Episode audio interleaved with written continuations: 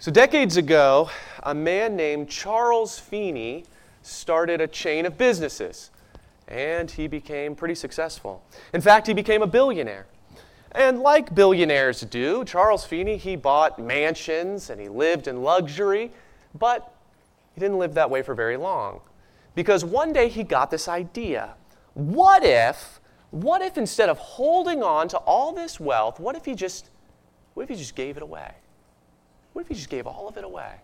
That's what he decided to do. In fact, he set up an organization whose sole purpose was to give away over 99% of his fortune. And he wanted all of this to take place while he was still alive. So he even set a date that that organization was going to close its doors forever. And they had to give the money away before then. And they did. In total, Charles Feeney gave away over $8 billion to institutes and schools and hospitals in places like Vietnam and Ireland and the United States. I mean, this man had more wealth than most of us could ever imagine, and he did something with it that few people would ever imagine doing. He just gave it away. Today, Charles Feeney lives in a rented one bedroom apartment in San Francisco with his wife. Listen to what he said. He said, I can't think of a more personally rewarding and appropriate use of wealth than to give while one is living. Now, look, I don't know what's in your bank account, but here's the thing if Jesus is your Savior, then what you need to realize, believer, is that you have the greatest inheritance and fortune in Jesus Christ one that will never run dry, it will never end. You have an eternity in the presence of God's glory waiting for you after this life. And most Christians would agree that the spiritual riches of our salvation are greater than any amount of wealth that this world could offer. But if we do agree with that truth, we agree with that statement, then we need to ask are we, are we sharing that good news of salvation with others? Are we telling other people how they can receive that eternal relationship with the Lord, how they can receive the forgiveness Jesus Christ offers, how they can be saved from the penalty of hell? Are we sharing the gospel? You know, it's easy for us to sit there and say, if I had billions of dollars, sure, I'd give a bunch of it away. I'd be very generous. Well, as Christians, we have the greatest treasure in Jesus Christ. Are we giving away that news to others? Are we sharing the gospel with other people in our lives? This morning, as we continue our Why I Believe sermon series, we are going to be talking about why we believe in evangelism as Christians. If you have your Bible, go ahead and turn to Matthew chapter 28. This is a place we've been before in this series. We're going to be in it again later in this series. But Matthew 28, if you have a Bible, go ahead and turn there. If you don't have a Bible, I'm going to encourage you use one of the Bibles under the seat in front of you. If you'd like to use one of those, you can turn to page 811. Page 811, Matthew chapter 28. Now, when we talk about evangelism, what we are talking about is sharing the good news of salvation. Salvation from the bondage of sin and the penalty of hell through faith in Jesus Christ because of his death and his resurrection. Now, last week, if you were with us, we looked at the reality of hell. And we saw why we believe that horrible place exists and why it's necessary. That alone should be a great motivator for us as Christians to run out of these doors and share the gospel with people. So, why talk about evangelism this morning? It's because See, I think that many Christians agree that the gospel matters. They agree that people need it. They agree that evangelism is important, but many Christians just think that somebody else needs to do that. That's why today we're really focusing on why each of us has a role in sharing the gospel, believers. I also want to say, before we look at Matthew 28, that I praise God that there are many Christians in this church who are doing just that. They are sharing the gospel. Just this week, I had a chance to talk to a believer here at our church who has made a habit of handing out gospel tracts to people around them. I also talked to somebody who shared the gospel with several individuals at work during the week. I was able to watch as a couple of our members on Wednesday witnessed to somebody who passed through our campus during that evening. I know that we are a church that believes in evangelism. Just this year, we've seen people give their lives to Jesus Christ through the food pantry ministry, the kids ministry, the youth ministry. On and on those examples go. But although there are some who are doing that, the truth is that all of us need to be doing that, believers. We all need to be sharing the gospel. Let's con- consider a few reasons why that is the case. Matthew chapter 28. Look at verse 18. It says this. Says, Then Jesus came to them and said, All authority in heaven and on earth has been given to me. Therefore, go and make disciples of all nations, baptizing them in the name of the Father, and of the Son, and of the Holy Spirit, and teaching them to obey everything I have commanded you. And surely I am with you always to the very end of the age. Have you, you become familiar with this passage yet, believer? And my prayer is that we wouldn't just be familiar with the words of it, but that we would be familiar with the practice of it in our lives. This is called the Great Commission. It's the mission given by Jesus to his followers after Jesus had died on the cross and risen from the grave and before he ascended to heaven. And it begins with making disciples, bringing people to Jesus so that by putting their faith in him, they too can become his followers. They can become Christians the first reason that we believe in evangelism, church, is because there's a responsibility that we each have to share the gospel. Jesus commanded us to do it. It's a responsibility we have. But this is where we come to the first and probably most common excuse that Christians have when it comes to sharing the gospel. And it's the excuse that many of them will say, well, I, the gospel is important, and people need to hear it. But that's for other Christians to do. That's for the pastors, the deacons, the missionaries, the evangelists. That's for the church leaders to take care of.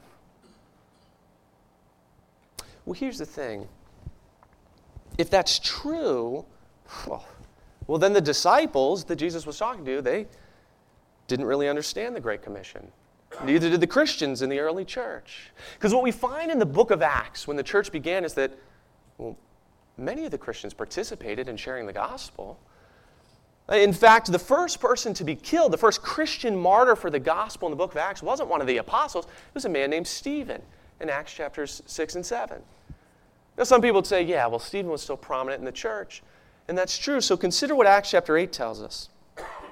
Acts chapter 8 tells us that when the church was persecuted, says in Acts chapter 8, verse 1, that all except the apostles were scattered throughout Judea and Samaria. So at that time, the apostles were still in Jerusalem and all the other believers scattered. And listen to what it says in Acts chapter 8, verse 4. It says, Those who had been scattered preached the word wherever they went. Just, just these, these believers started preaching the gospel everywhere they went. They started sharing it with people. That's how the gospel spread. You see, the believers in the early church didn't simply see themselves as recipients of the gospel, but as bearers of the gospel message. They had a personal responsibility to share it with people. In fact, earlier in his ministry in Matthew chapter 9, Jesus told his disciples that they needed to pray that the Lord, that God would send more workers into the harvest field. In other words, he didn't tell them that it was all on them to share the gospel. Now it's something for all of God's people to do. But somewhere along the line, the mindset among God's people changed. As the church became established and we, we built buildings and we hired staff and we started programs. We got comfortable in our faith. This idea has crept into the body of believers that the gospel, that's something for just the pastors will do that, or the people that we pay to do ministry will do that. It's just for the people with the gift of evangelism, they're the ones that are going to do that. Well, here's the thing I want to let you all know that on the other side of it, there are in churches, there are church leaders who say, well, they say Ephesians chapter 4 says that our job is to equip the saints for the work of service. So there are church leaders who say, well, it's the job of the people to share the gospel. Well, and then there are believers who say, no, it's the job of the church leaders. And what's the problem with that? Nobody's sharing the gospel when we think like that. what we need to understand is that the responsibility to share the gospel isn't unique to a certain group of Christians, it's for all Christians. What is unique to us is the opportunities that we will have to share the gospel. You see, there are some people that you will be able to reach for Jesus, that I could never reach for Jesus. There are some people who not only do they not care what a pastor or a church leader has to say, there are people who actively reject whatever comes out of the mouth of a church pastor or church leader. But they care what their friend says, or their neighbor, or their trusted coworker. And then on the other side of it, there are people that church leaders might be able to reach that you might not be able to, because there are some people who want to hear from a church leader. The point of this is that when it comes to evangelism, we're all going to have opportunities through our situations and through our relationships to reach others. So that should get us wondering well, what, what would happen if all of us as Christians and all those opportunities we have, what would happen if we took that responsibility to share the gospel seriously? What would happen? What would the church look like if we were all doing that? Think of it like this. Uh, I want to share this fable. There's this old legend Maybe you've heard it before. This is about when the game of chess was invented. And as the legend goes, when the game of chess was invented, it was presented to a great king. He was so impressed with the game that he offered the man who invented it to pay him whatever he asked for. Well, so the inventor asked uh, to be paid in rice. And as to the amount of rice, he said that they could just start with a single grain of rice on the first square of the chessboard. Then on the next square, it would be two grains of rice, and they would just double it at each successive square until they came to the very end. Sounded like a steal to the king. That was a pretty simple thing. Didn't take long for him and his advisors to find out that it was not simple. In fact, by the time they got to the end of the chessboard, the amount was so astronomical, there wasn't enough rice in the whole kingdom to pay him. Because you see, if you go at that rate, doubling like that, by the time you get to that last square, there are 64 squares on a chessboard. You end up with a number over 18 quintillion, is a number that you would end up with. Looks like that. It's on the screen for you. So if you're like me and you don't normally count that high, uh, it's after trillion is quadrillion, and then you would get to quintillion. Let me tell you why I'm sharing this with you. Uh, applying this process of multiplication in evangelism would be when one believer goes out and shares the gospel and leads someone to Jesus Christ. And then both of those Christians each go out and lead another person to faith in Jesus Christ, and so on and, and so forth. Now, what would happen if we did that as a church? Now, I didn't do the 18 quintillion math, but I did do some rough math on this. Taking the number of the average number of believers who are here on a Sunday and the current population of our county. And this is what I found. If, if we all went out and led one person to Jesus Christ this year, just this year in the calendar year, and then next year we and those new believers each went out and led one person to Jesus Christ, we will reach the entire population of Sumter County, Florida by the 11th year. And that's if we were the only Christians in Sumter County. Praise God, we aren't. See, we need to understand that there is an importance to us multiplying in our faith, sharing the gospel with others. We have a responsibility to do that. Jesus commanded us to do that. That's not the only reason we believe in evangelism. Let's consider another reason. If you're following along, turn to John chapter 4. We're going to be in verse 35. John chapter 4. If you're using those Bibles here in the sanctuary, you can turn to page 863. Page 863, John chapter 4.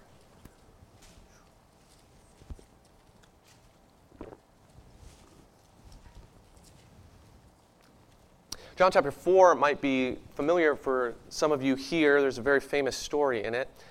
Uh, we're going to come on the heels of that story, and that's when Jesus talks to the Samaritan woman at the well. So Jesus talks to this Samaritan woman while he's sitting at the well, and uh, this woman, she, she's living in sin, she's not saved, and then she has this opportunity to meet the Savior of the world. And as she runs into town to tell her her fellow Samaritans about her conversation with Jesus, the disciples come to the Lord. They start talking with him. And, and this is what Jesus said to the disciples in John chapter 4, verse 35. He said, Don't you have a saying, it's still four months until the harvest? I tell you, open your eyes. Look at the fields. They're ripe for harvest. Even now, the one who reaps draws a wage and harvests a crop for eternal life, so that the sower and the reaper may be glad together. Thus, the saying, one sows and another reaps, is true. I sent you to reap what you've not worked for. Others have done the hard work, and you have reaped the benefits of their labor. Now, Jesus is taking this example of sowing and harvesting and applying it to sharing the gospel and people coming to faith. You see, it wasn't long after this conversation that he had with his disciples that the Samaritans were to start coming out from the town. They're going to start talking with Jesus. Many of them would go on to believe that Jesus is the long awaited Messiah, the Savior of the world. And here, Jesus was trying to tell the disciples a simple truth the harvest of unsaved hearts ready for the gospel was all around them. And the same thing is true today. There are people in our own community, in our workplaces, and in our lives who are searching for truth, who would be glad to know the God who created them and died to save them, if only someone would come and tell them about him. Jesus said, Open your eyes and look. The lost are all around us. You see, there's this other excuse that I have heard a surprising number of Christians say to me when it comes to sharing the gospel. I'm often surprised when believers say, Well, I don't know any lost people. I don't know any unsaved people. And listen, believer, if you can honestly say that every family member and friend and neighbor and coworker that you have is a professing believer, then praise God. Let me tell you where you can find some lost people, some people who don't know the Lord.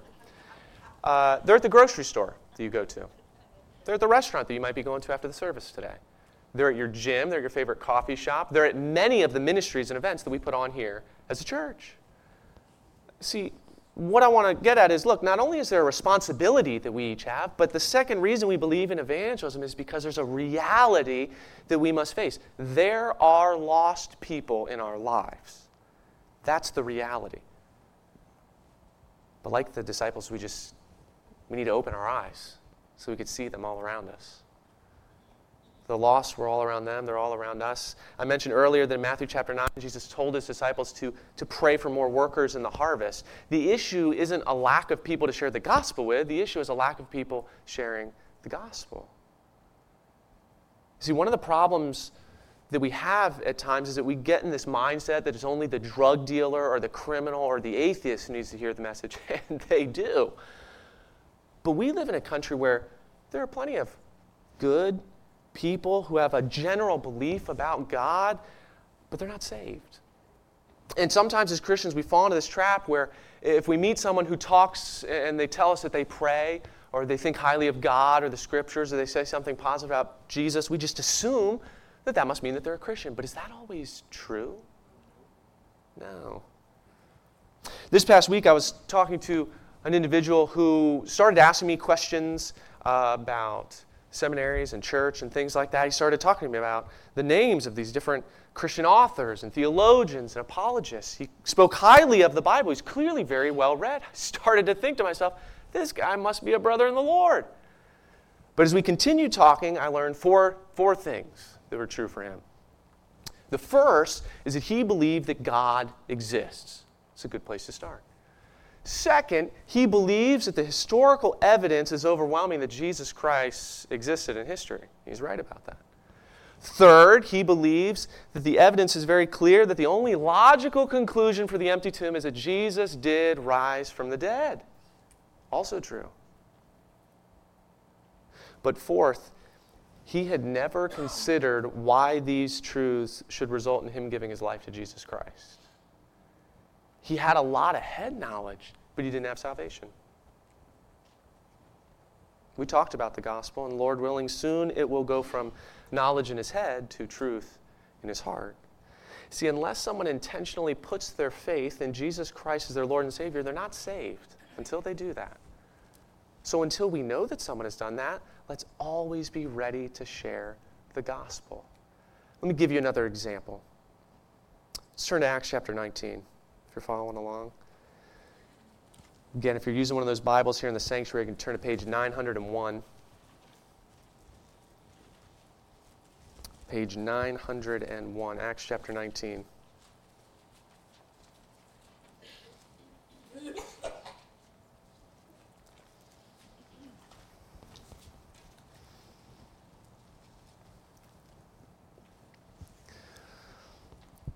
Verse 1, we find this. It says, While Apollos was at Corinth, Paul took the road through the interior and arrived at Ephesus. There he found some disciples, and he asked them, Did you receive the Holy Spirit when you believed? They answered, No. We've not even heard that there is a Holy Spirit. So Paul asked them, well, Then what baptism did you receive? John's baptism, they replied. Paul said John's baptism was a baptism of repentance.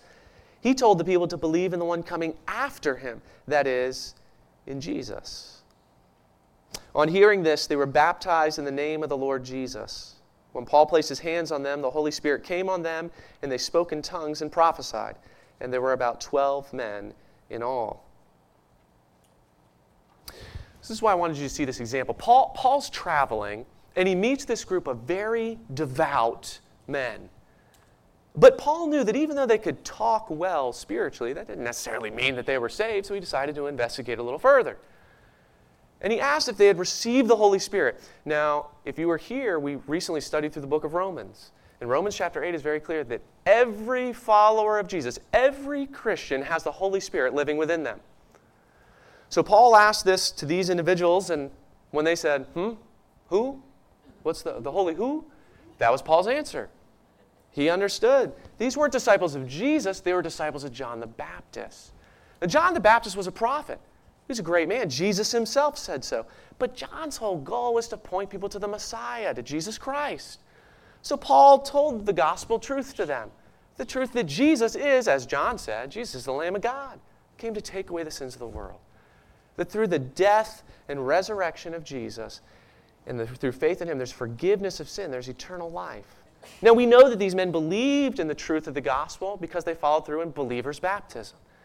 All right? And then they they were filled with the Holy Spirit, which was confirmed for them, as was common in the early church, through these outward spiritual gifts. But what's the whole point of looking at this story? John the Baptist's disciples, they were surely good people, just like there are good people in our lives. Okay? But these good people, they hadn't heard the good news. And there are good people in our lives who don't know who Jesus is or why he came. Just like there are bad people in our lives who don't know who Jesus is or why he came. There are people in our lives who might even know the answers to these things. They've never given their life to Jesus Christ. And you want to know what all these people share in common? They need someone who knows Jesus and who knows the gospel to come and share these things. They need you, believer. They need you to share the truth with them. See, the reality is we all have lost people in our lives. And we need to reach them. Sadly, like many things in our lives, we push it off. We make excuses. We console ourselves with the thought that, yeah, I'll share the gospel someday. Someday I'll do that. But not today. But, believer, we don't know how many days we have left. We don't know how many days that lost person has left. The Bible says in Psalm 39 that life is fleeting. Listen how James chapter 4 puts it. James 4, verse 14 says, Why, you don't even know what will happen tomorrow. What is your life? You're a mist that appears for a little while and then vanishes. Life is short. See, the third reason we believe in evangelism is because there's an urgency that we must have. Time is short. We need to have an urgency about it. We need to act with a sense of urgency in sharing it. Now, when I say that, I'm not saying that we pressure people into accepting the message. I'm not saying we force the message of the gospel down their throats. No. Now, when we share the gospel, we share it in humility. We share it in love because it's the message of God's great love for them. And we need to recognize that some people, they're going to hear the message several times before they accept it, but we must actively share it because we don't know how much time people have left.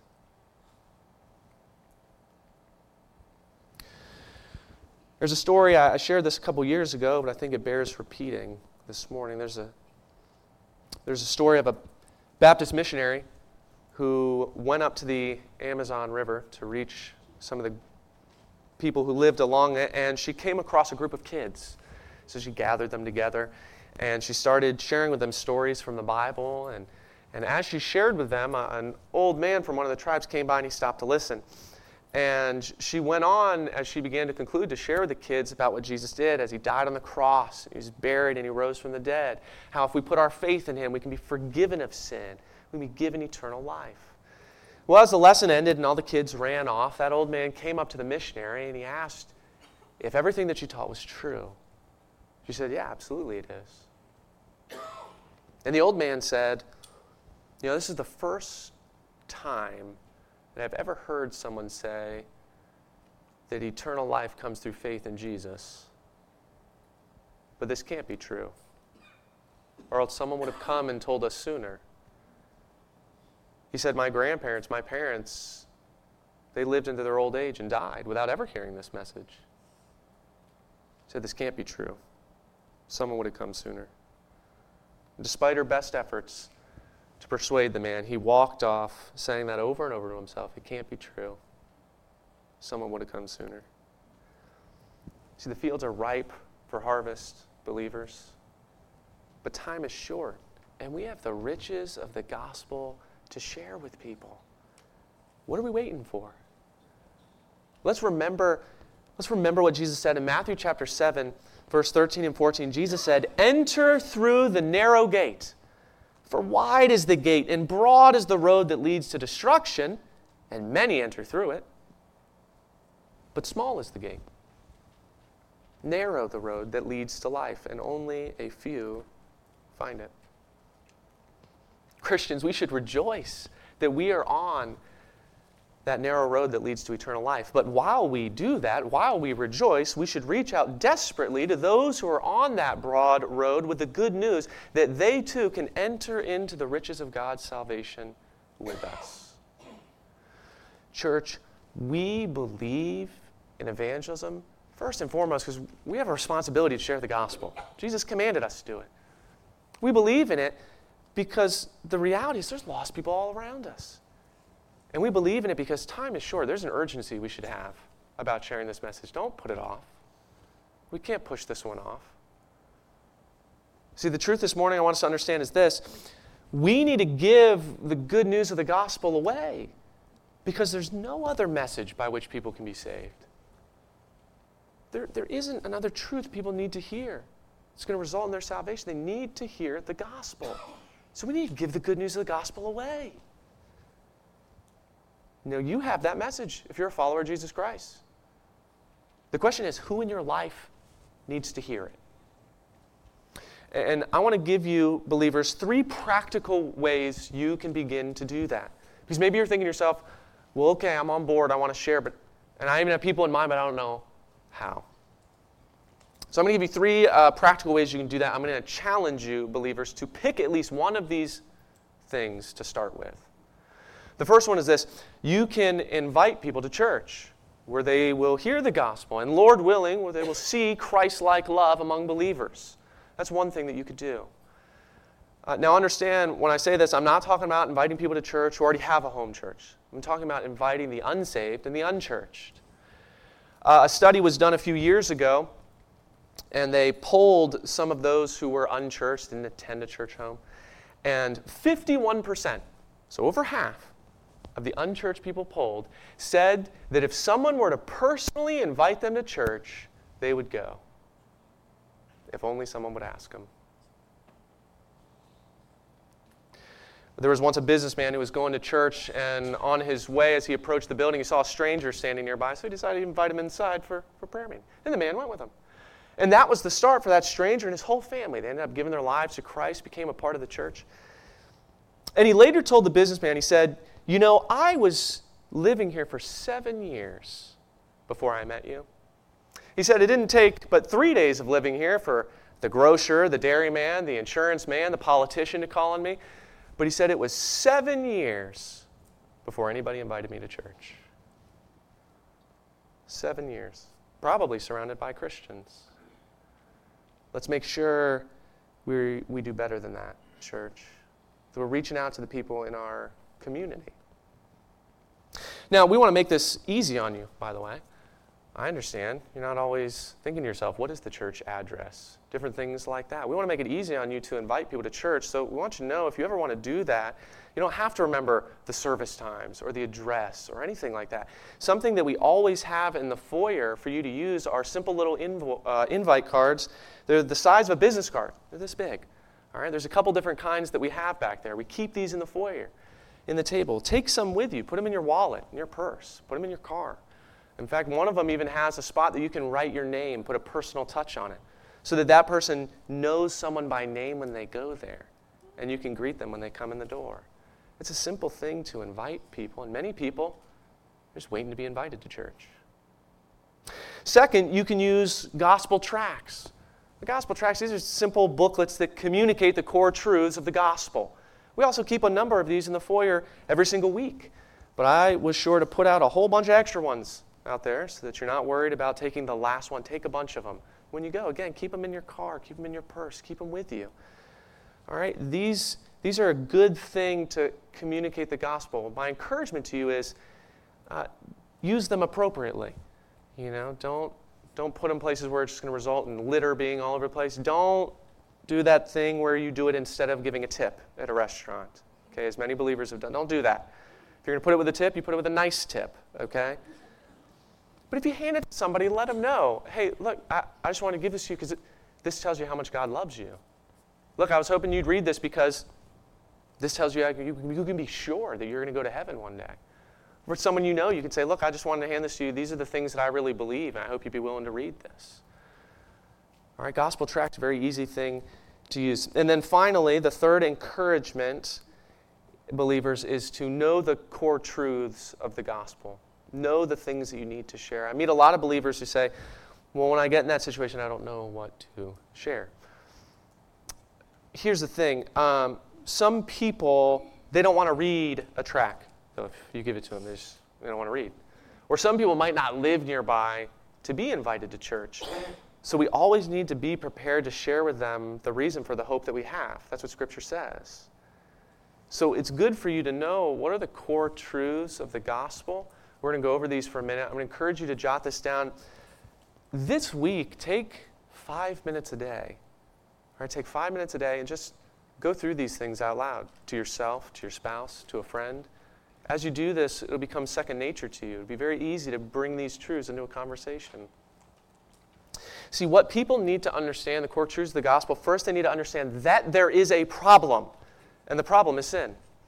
Romans 3:23 says that for all have sinned and fallen short of the glory of God. People need to know that they're sinners. Okay, we all are. All right, most people will be on board at this point. Most people know that they've done bad things. But you see, most people don't think that's a big deal. So then they need to know why sin is a problem. Romans 6:23 says, "The wages of sin is death." That's not just talking about physical death, it's talking about the fact that our sin deserves an eternal death in a place called hell. That's bad news. But people got to understand the bad news before they can understand the good news. So once they understand that there's a problem, once they understand why it's a problem, then you can tell them that there's a solution. Romans 6:23 says, "For the wages of sin is death, but but the gift of God is eternal life in Christ Jesus our Lord." See, there's eternal life in Jesus. So they need to know why Jesus is the solution. Well, Romans 5:8 says that God demonstrated his love for us in this that while we were still sinners, Christ died for us. They need to understand Jesus died on the cross to take the punishment for our sins. He was our substitute, took all the wrath that we deserve. We can tell them the great news that Jesus didn't stay in the grave. No, he's the Savior of the world. He rose powerfully from the dead three days later. Jesus is the solution because he was our substitute. And then they need to know how to receive that salvation, and Romans 10:9 makes it very clear. Friend, if you confess with your mouth Jesus is Lord and believe in your heart that God raised him from the dead, you will be saved. Believers, these are the core truths that we need to share with people. Okay? So take a few minutes a day. Say these things out loud to yourself. There's some bookmarks on the table in the foyer as you go out that has the Romans road. There's are these passages so that you can just glance at it every day. So you can make these truths familiar to you so that it's easy for you to make those truths familiar to other people. Church, Evangelism does matter. And we will be most effective as a church sharing the good news of the gospel if we all do it. If we all do it. So let's encourage one another to do that. Let's lift each other up as we share the gospel. Let's pray for one another. And as we prepare to close, I'm going to encourage you, if you're here and Jesus Christ is your Savior, to praise Him for your salvation. I'm going to encourage you to pray for the lost people that are in your life. Ask the Lord to give you an opportunity to share with them. Ask Him to give you a burden to share with others. If you're sitting here thinking to yourself, I still can't think of any lost people, ask the Lord to reveal them to you. He'll bring people to your mind. And if you are here and Jesus Christ is not your Savior, friend, please understand that there's no other way that you can get to heaven except through faith in Jesus Christ. It doesn't matter how much money you make or how much money you give away. It doesn't matter how many times you go to church or how often you pray, how many good works that you can accomplish. None of these things can earn your way to God. Jesus said in John chapter 14, He said, I am the way, the truth, and the life. No one comes to the Father but by me. Jesus paid the sacrifice for our sin so that we could be forgiven. He rose powerfully from the dead and stands in heaven right now, waiting to forgive you of all your sin, to give you eternal life, save you from the penalty of hell. The question is will you give your life to Jesus? Are you willing to come before Him and admit, Jesus, I am a sinner? And repent of that sin and ask Him for His forgiveness and give your life to Him. If you're ready to do that, we want to give you the chance to do that now. Would you bow your heads? Let's pray together. Friend, if that's where you're at, if you if you know that Jesus isn't your savior, you've never made that decision, you've never given him your life, you've never repented of your sin, friend, if that's where you are at, please don't leave that way. Jesus already paid the penalty for you. He's been drawing you to himself your whole life. If you haven't seen it before, then realize he's doing it right now because you're here. And He wants to forgive you. He knows the things that you've done. He wants to forgive you of those things. He wants to save you from the penalty of hell. He wants to give you eternal life. He wants you to be a part of His family. And if you're ready to give your life to Him, you can go to Jesus. You can follow me in a simple prayer like this Dear Jesus, I know that I'm a sinner. And Jesus, I know that you died on the cross for my sins. I believe that you didn't stay in the grave, but that you rose from the dead. Jesus, I'm asking you to forgive me of my sin and to be my Savior. Jesus, I'm giving you my life today because I know you can do more with it than I can. Dear Heavenly Father, I pray that if there's anybody who made that decision this morning, that they be sure to share it with someone before they leave. Is there a room filled with people who would love to rejoice with them? I pray that if there's anyone here who's made that decision but hasn't followed through in baptism, like the three examples we had this morning, that you'd lay that on the hearts of those believers. And for all of us who have given our lives to Jesus Christ, help us help us to understand that we have the greatest news to share with people. Open our eyes to the lost people who are all around us, Father. Give us a burden for the gospel. Help us to stop making excuses, stop kicking the can down the road, stop saying maybe one day we'll do that. No. Help us to eagerly look for those opportunities that we can share the gospel with people. We can tell them the good news that Jesus loves them, He wants to save them. Now, I pray that you would, you would give us bold hearts to do that. And that you would help us as a church to be a church that rejoices every time someone gives their life to Jesus Christ. Because if heaven breaks out with rejoicing, as your word says, then so should your church. Let that be true of us. Father, we love you. But the gospel reminds us that you love us more. We thank you for that. In Jesus' name, amen.